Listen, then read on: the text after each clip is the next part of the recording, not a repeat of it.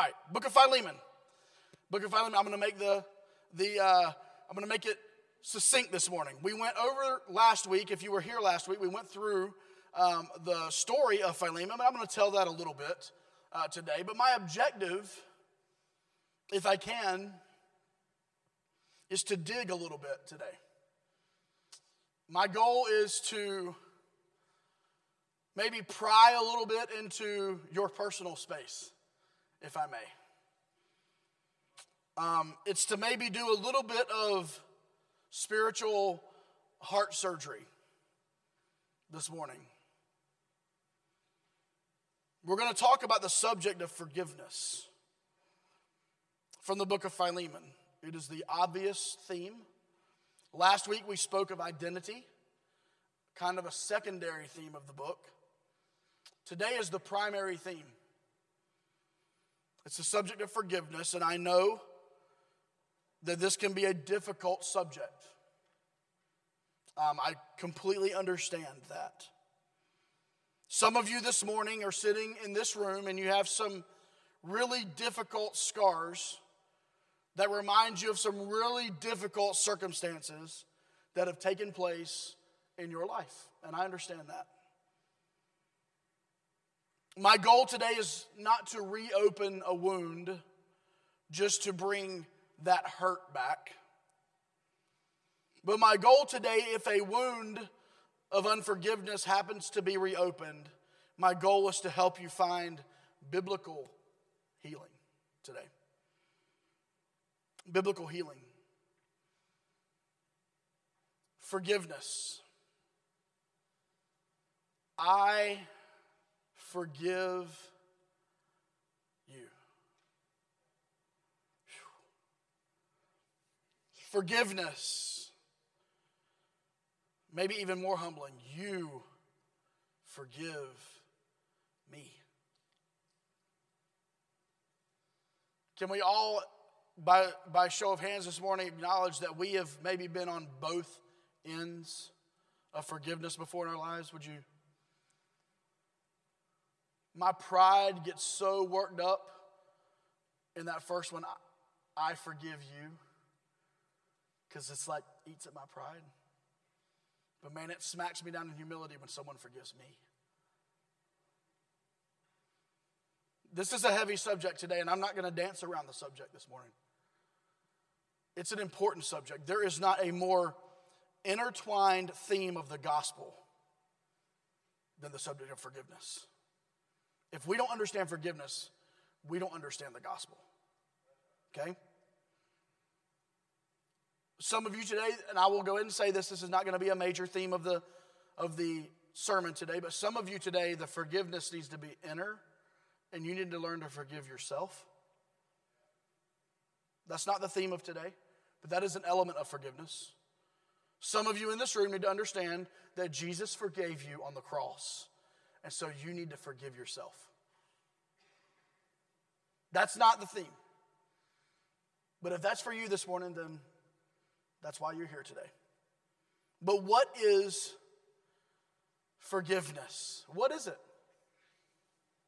The most simplistic definition that I ran across as I was researching the word was the letting go of sin. Or the letting go, maybe sin might be a strong word, even though it's a biblical word. The letting go of a hurt, or the letting go of wrong, a wrong. What's a more complex definition? Here's my definition choosing to cease holding one's wrongdoing against them, knowing that God is the one who avenges all evil. I'll say it again. It is choosing, I mean, this was very grammatically correct. Let me say it like I would say it. Choosing to not hold the wrong against someone, knowing that God is the one who avenges all evil.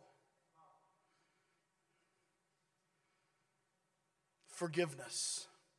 Forgiveness. I'm not going to be able this morning to deeply cover this topic. So, what my plan is, is to return to it next Sunday for the couple of families that will be here on Labor Day weekend. All right, so I was I was talking I was talking to someone earlier this morning. It's funny, and we're coming up on five years.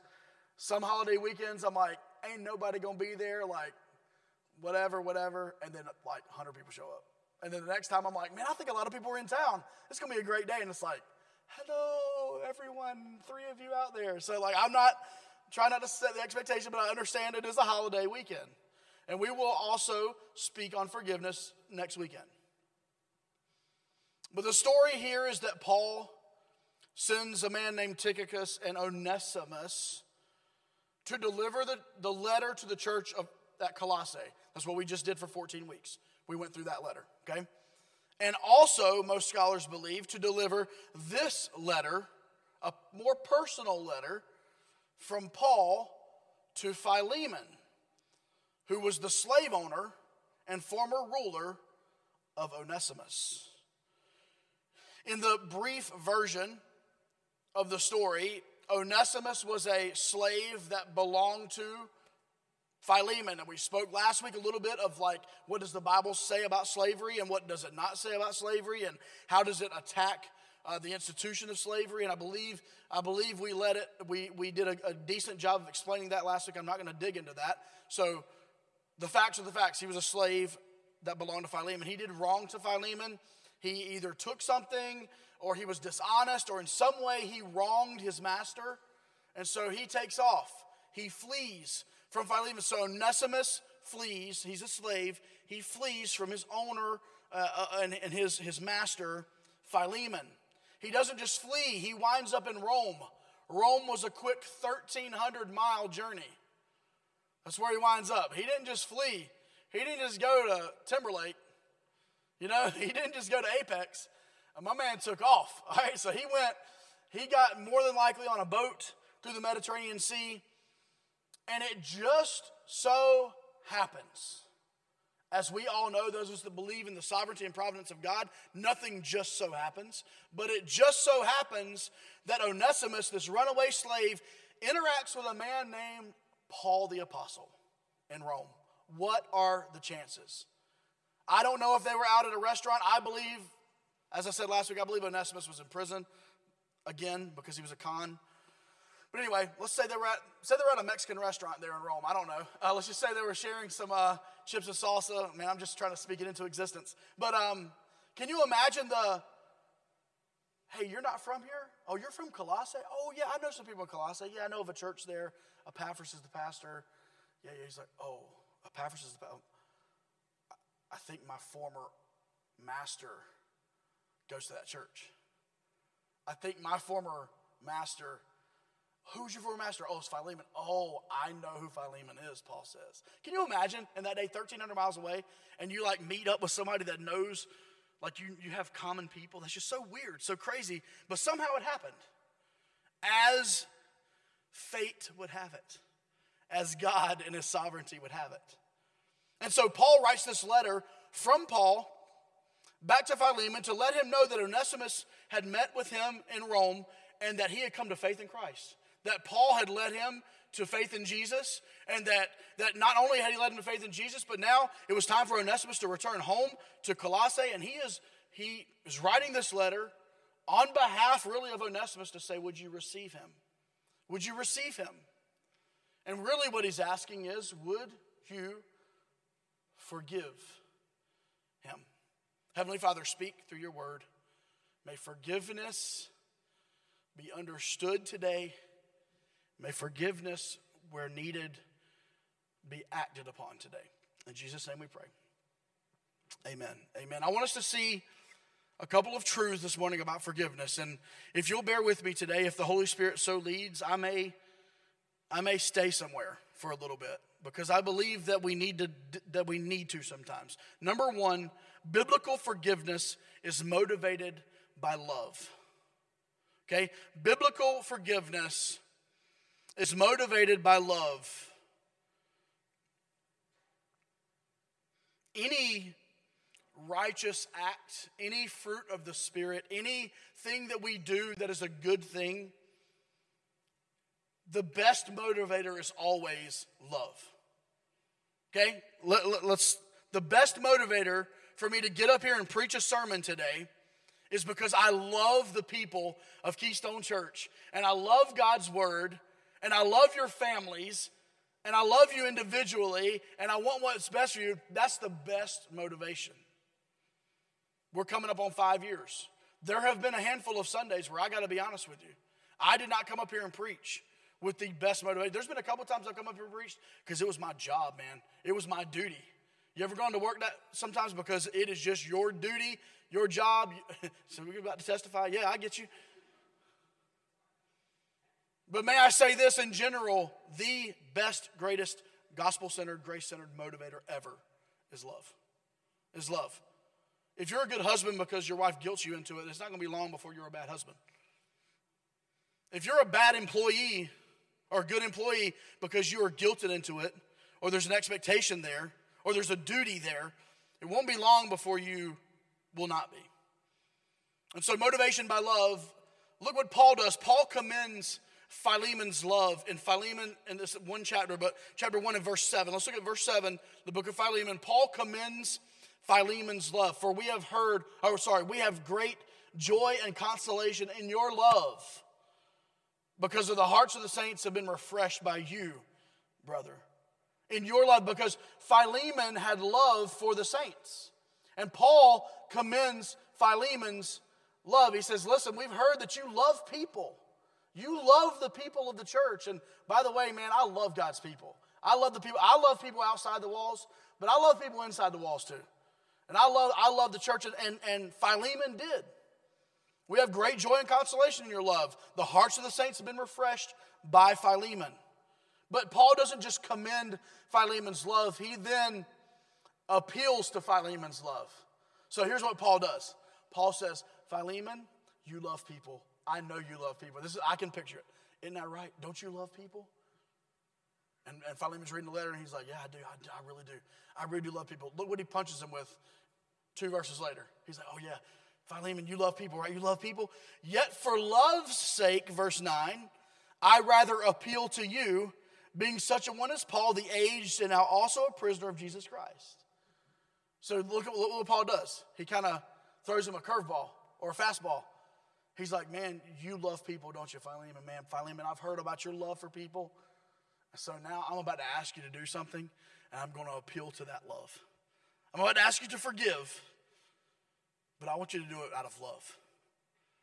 I don't want you to do it because I'm asking you to do it. I don't want you to do it because I'm commanding you to do it. I don't want you to forgive him uh, but because you feel guilty about what, what you did. No, I am asking you to do this based upon the love that I know you have in your heart. And I believe that's important this morning.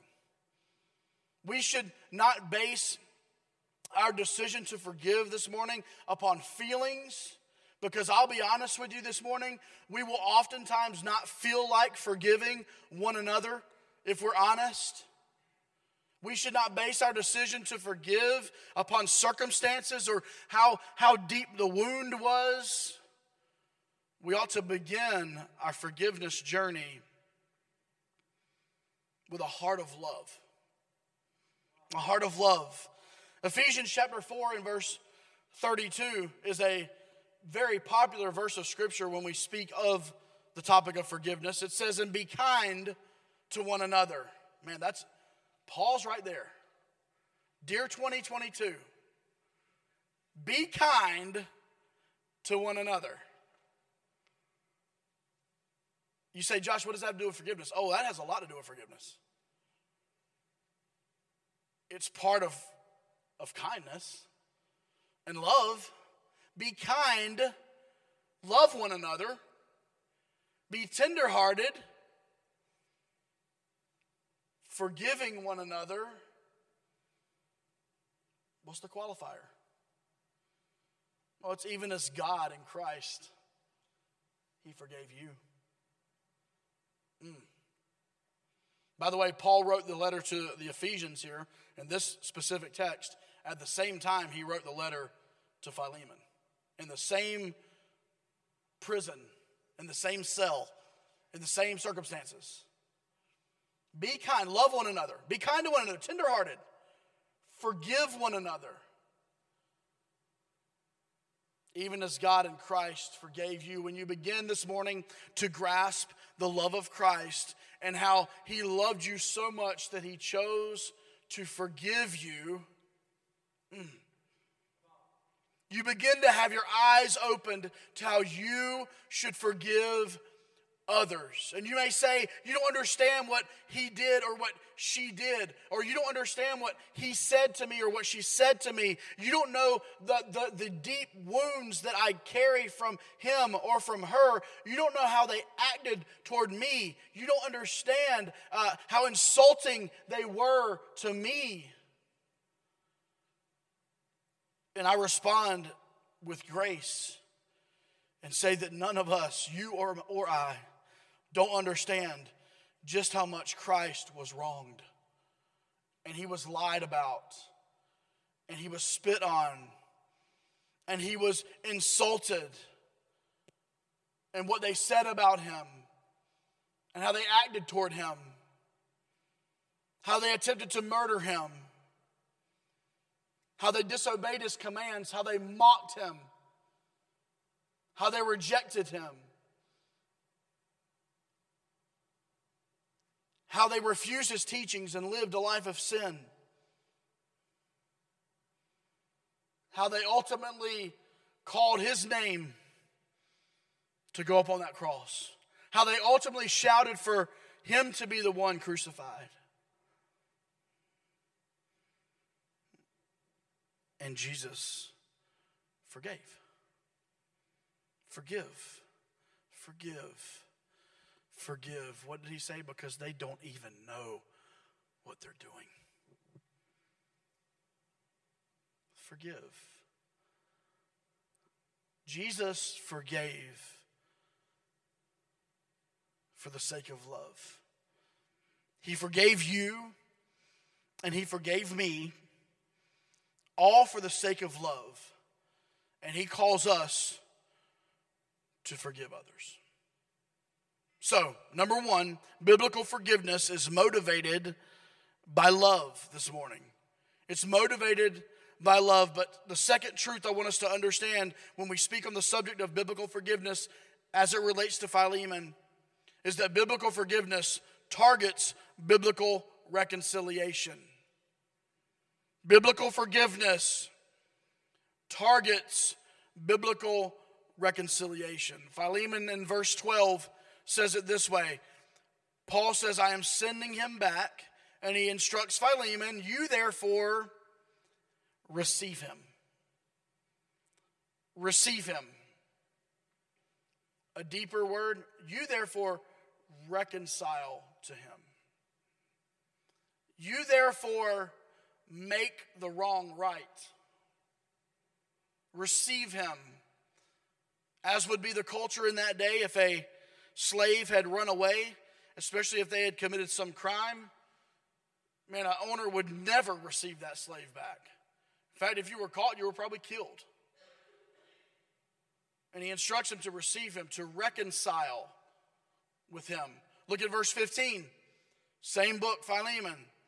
For perhaps he departed for a while for this purpose, that you might receive him no longer as a slave, but more than a slave, a beloved brother, especially to me, but how much more to you, both in the flesh and in the Lord. If you count me as a partner, receive him as you would me. Biblical reconciliation you see, the purpose of forgiveness is not for myself and Greg to have a conversation and we're at odds with one another. And for us to say, okay, we're going to put down our weapons. Pastor Josh has preached. Okay, Greg, I'm sorry I wronged you. I'm really sorry, man. Will you forgive me? Yeah? Okay. And like, I don't like Greg again. I don't want to hang around with Greg again still. There's still conflict there, but we verbally said, it's like two brothers. Now, y'all, parents, y'all been there? Like, you will apologize to your sister. Oh, I will? Yes, you will. It's like, Sorry. You will forgive. Forgive. We've all been there. But biblical forgiveness actually targets something much deeper, right? Biblical forgiveness it targets reconciliation. N.T. Wright says it this way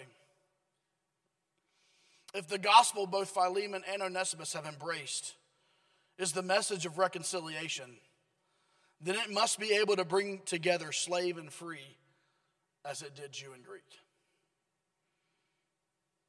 If the gospel is truly a gospel of reconciliation and forgiveness brings with it reconciliation, if that can bring the Jews and the Greeks together, then it can bring the slave and the free together. Basically, what he's saying is there's no one it can't bring together. There's no reason to preach a gospel of reconciliation, of us reconciled to our Creator God through Jesus Christ, through the blood of Christ. There is no reason for us to preach that gospel of reconciliation if we are not willing to put that reconciliation into practice in our everyday lives. We don't truly believe it if we won't practice it. This reconciliation that Paul was challenging Philemon to was more uh, than an acknowledgement of wrongdoing. It was more than that. It was a call for, for Philemon to reconcile to Onesimus and not just to say, hey, I forgive you, you can come back and work for me as a slave. No. We talked about this last week. Philemon had to see him for who he was in Jesus. He calls him to reconcile as a brother. He says, I want your former slave because of Jesus, because of forgiveness, because of the gospel. I want your former slave to be your brother. I want you to bring him back and not as an employee, but as a fellow coworker. I want him to come back and I want you to model forgiveness and I want you to reconcile on a deeper level than you ever have with this person that wronged you. What does Matthew 18 tell you? If there's an issue between two people and you go to them one on one and they hear you, what does it say? You will gain a, a brother. You'll gain a brother. Reconcile. Reconcile. It may be easier for us to say in our flesh, I forgive you, but you're not welcome back in my life. But Jesus calls us to not only forgive, but to then reconcile.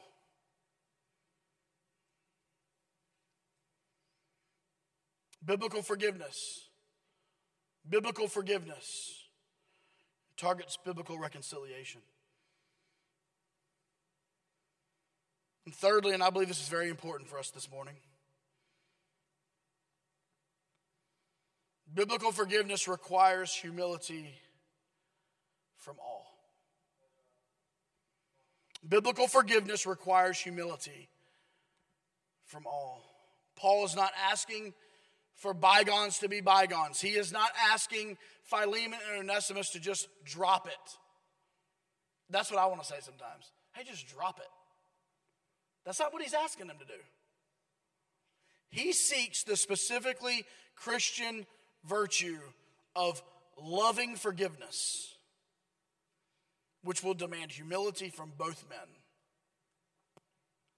Onesimus,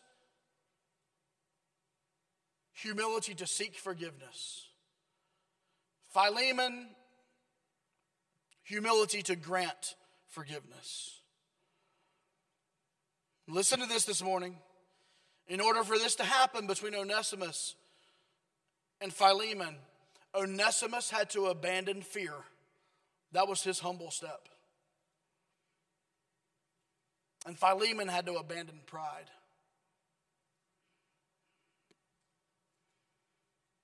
This was not going to work if Onesimus showed up on Philemon's doorstep and said, Here you go, bucko. You like how I use bucko there? Threw it at him, that, that wasn't going to work. It requires humility by all. You know what this, this letter to Philemon teaches us?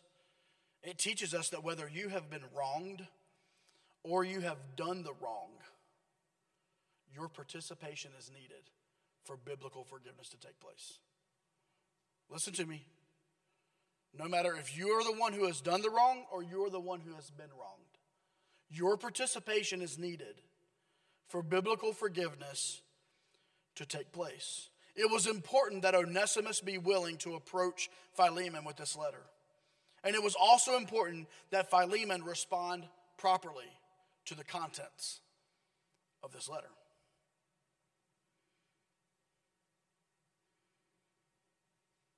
The danger would be if, if one of them did not step in humbleness, the danger would that there would continue to be unresolved tension. And it's dangerous both for the person who has been wronged as well as the person who did the wrong. Have you done something wrong to someone and left that relationship unresolved?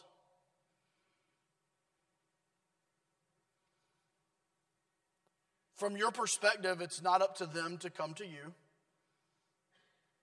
Forgiveness can be initiated by either party.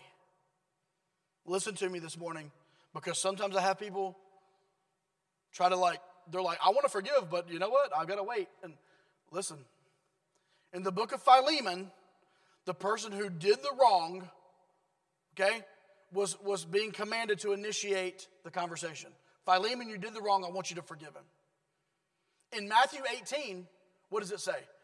If someone has wronged you, what should you do? You should go to them. So the Bible tells it both ways. The Bible says if you are the one who's done the wrong, you should initiate a conversation about forgiveness. You should request it and ask forgiveness humbly. The Bible also says if someone has done you wrong, you should go and have a humble conversation with them about that, about and get the, the, the subject of forgiveness started. So the Bible tells it both ways. So this morning you can't say, well, someone did me wrong. I'm waiting for them to come ask for forgiveness and then I'll consider it when that happens. That's not, if we take a full view of Scripture, it does not matter who was wronged or if you were wronged or if you had wrong done to you. The Bible shows us both ways so that neither the one who has been wronged nor the one who did the wrong have an excuse to let unresolved conflict continue.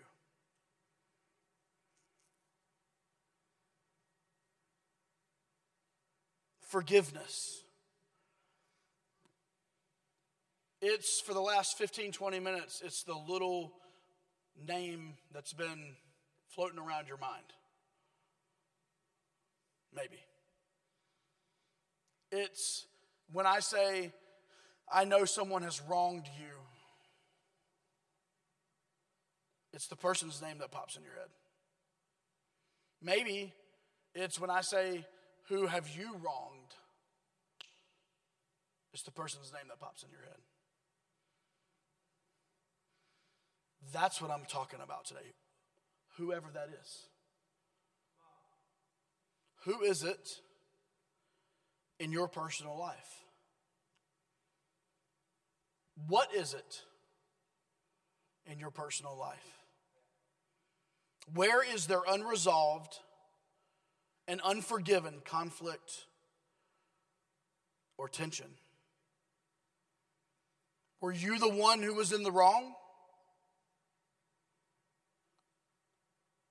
Were you the one who had wrong done to you? And may I say this morning, if you're here today and you've had wrong done to you, in every situation of forgiveness in the Bible, the people had legitimate wrong done to them. I'm not here today as a pastor to try to say they didn't really do you wrong and you need to get over it. That's not 180 degrees from that. But the gospel of Jesus calls me and calls you to forgive. And it's only through that lens of grace that any of this makes sense. Let me remind you this morning of what forgiveness is it's choosing to cease holding one's wrongdoing against them. So stop holding what they did wrong against them. Knowing that God is the one who avenges all evil. Man.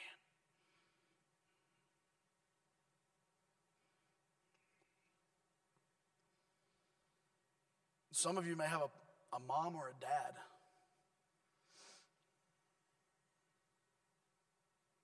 who have wronged you in your life.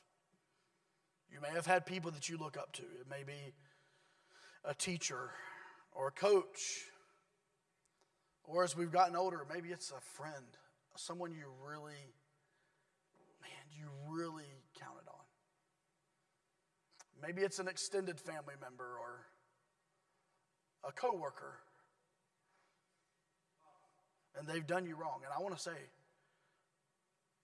if they did you wrong, they did you wrong. It's wrong. What they did was wrong. But may I say this? If you will not begin the process of reconciliation through forgiveness, guess what? You're suffering. You're suffering right now. You're suffering.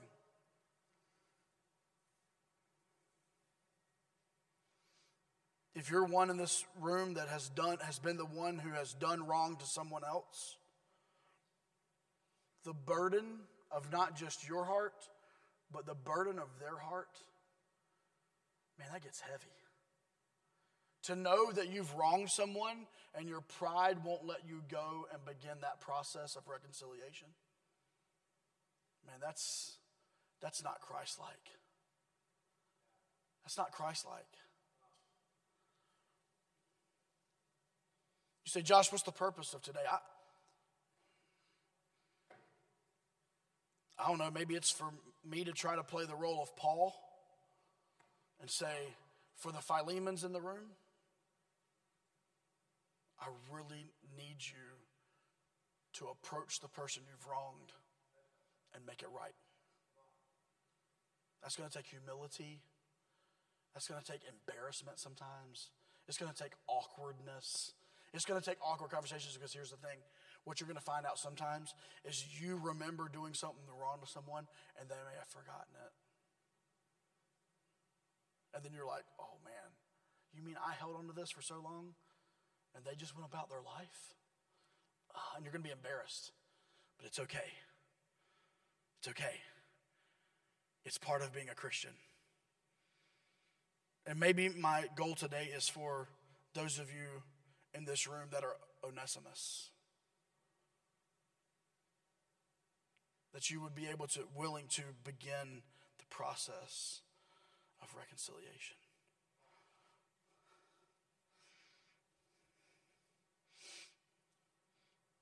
I can tell you this when I refuse to forgive, I am not right with God. That's me. I'm not right with Him. When I know there's something there, I'm not quite right. And it is only when I will make it right, right here, that my fellowship with Christ seems to open back up to where it needs to be. And so I'm asking you this morning who is it? And then what do you need to do about it?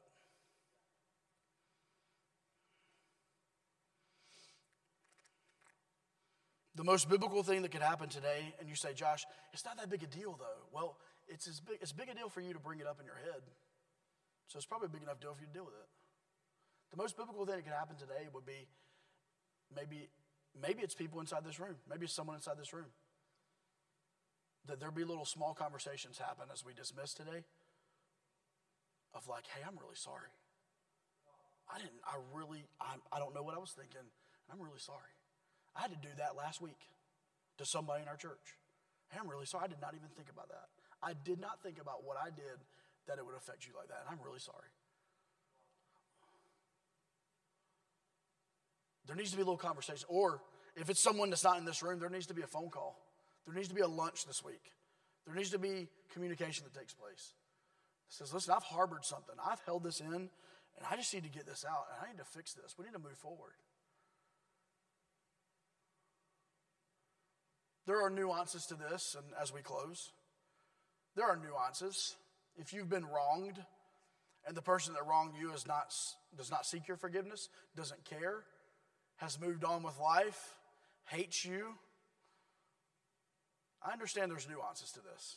And sometimes you just have to get before God and say, God, I forgive that person who won't speak to me, who won't let me come to them. Uh, God, I, before you, I forgive them. I understand there are nuances. There are people, and I hate this, there are people that have hurt people that have passed away. And the person that hurt them is no longer living. Or they hurt them and now they're no longer living. God forbid. That's tough. So there are nuances. There are nuances. But for the most part today, I'm calling you to this forgive. Why? Because of love. Why? Even as God in Christ forgave you. You know every evil thought you've had. You've probably forgotten some of them. But you know, you know how bad you are. Even worse, you know how bad other people are. And Jesus forgives. Heavenly Father, would we just would we just be willing to do exactly what you sent Jesus to do? To forgive. Thanks for listening today. If you're listening for the first time, we would love to hear from you. Maybe you have a question about the gospel of Jesus. If so, we'd like you to send us an email at hello at keystonerdu.church. If you're a regular listener to our podcast and you would like to donate to the media and outreach ministries at Keystone, your gift would allow us to do more in an effective way to get the gospel out. Thank you for partnering with us in ministry in Durham and around the world.